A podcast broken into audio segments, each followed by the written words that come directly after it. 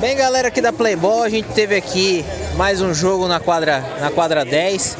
A gente teve aqui na, na Série D a, as equipes aqui do, do Sampagode contra a equipe também do Fogão. O jogo foi 3 a 2 um jogo bem apertado. Eu tô aqui com o craque do jogo, ele deu assistência.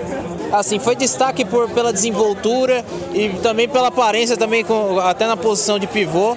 Lembra bastante o Batistuta também aqui. O, Pedro Barba, o camisa 8 Barga. da. Barga, aliás, Pedro Barga. É, é, aqui, aqui também é, faz parte, né? Pedro Barga, o camisa 8 da equipe do Sampagode, foi o craque do jogo. Então você pode falar desse, dessa vitória aí, mais uma fase concluída, né? A gente jogando junto, a gente sabe que a gente é muito forte.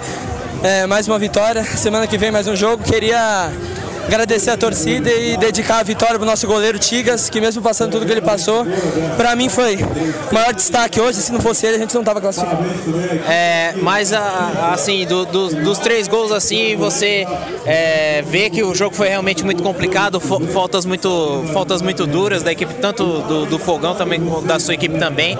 É um jogo disputado, não tem, não tem conversa. no- quando chega um torneio desse como a Copa Amistel, tem que, tem que ser na- nessas horas também tem que ser bem mais duro também, né?